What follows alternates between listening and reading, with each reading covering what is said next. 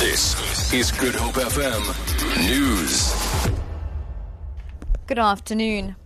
Parliament's Police Committee says the proposed establishment of two specialist units will contribute to making the police service more professional and effective. Last week, President Jacob Zuma announced in his reply to the debate on his State of the Nation's address that the new specialist units will be dealt with narcotics and illegal firearms. The units will fall under the Directorate for Priority Crime Investigation or Hawks. The chairperson of Parliament's Police Committee, Francois Beukman, says to deal with cross border and international crime syndicates effectively, the country needs specialization in these fields. He says the success of these units will depend on factors such as continuous vetting of all unit members, a sufficient budget, and experience and well trained unit commanders. The woman accused of kidnapping Zephany Nurse while she was a newborn baby from Groote Hospital in Cape Town 18 years ago is expected to go on trial in the High Court tomorrow.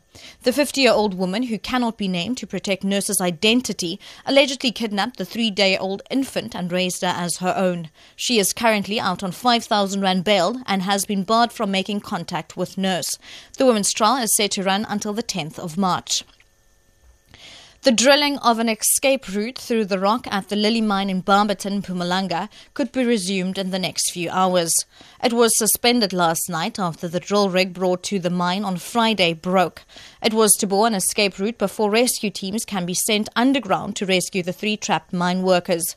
Pretty Nkambule, Yvonne Mnisi, and Solomon Nyirenda have been trapped underground for the last 16 days. Mine spokesperson Kutsia Zitzman says the drill is being repaired.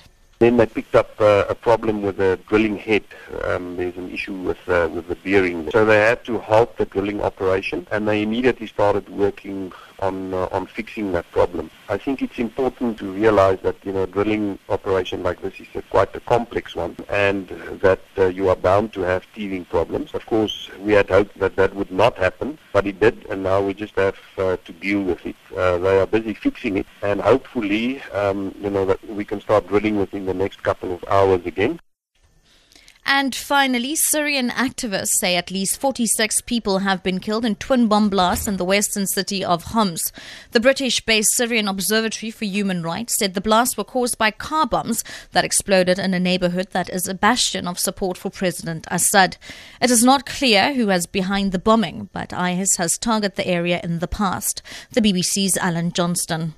Images on Syrian TV of rescue workers working in streets strewn with debris, ripped off the front of shops. This blast really was something major. Homs is in very much in government hands. It's been targeted before. This particular suburb has been targeted before. For Good FM News, I'm Shirley Barnes.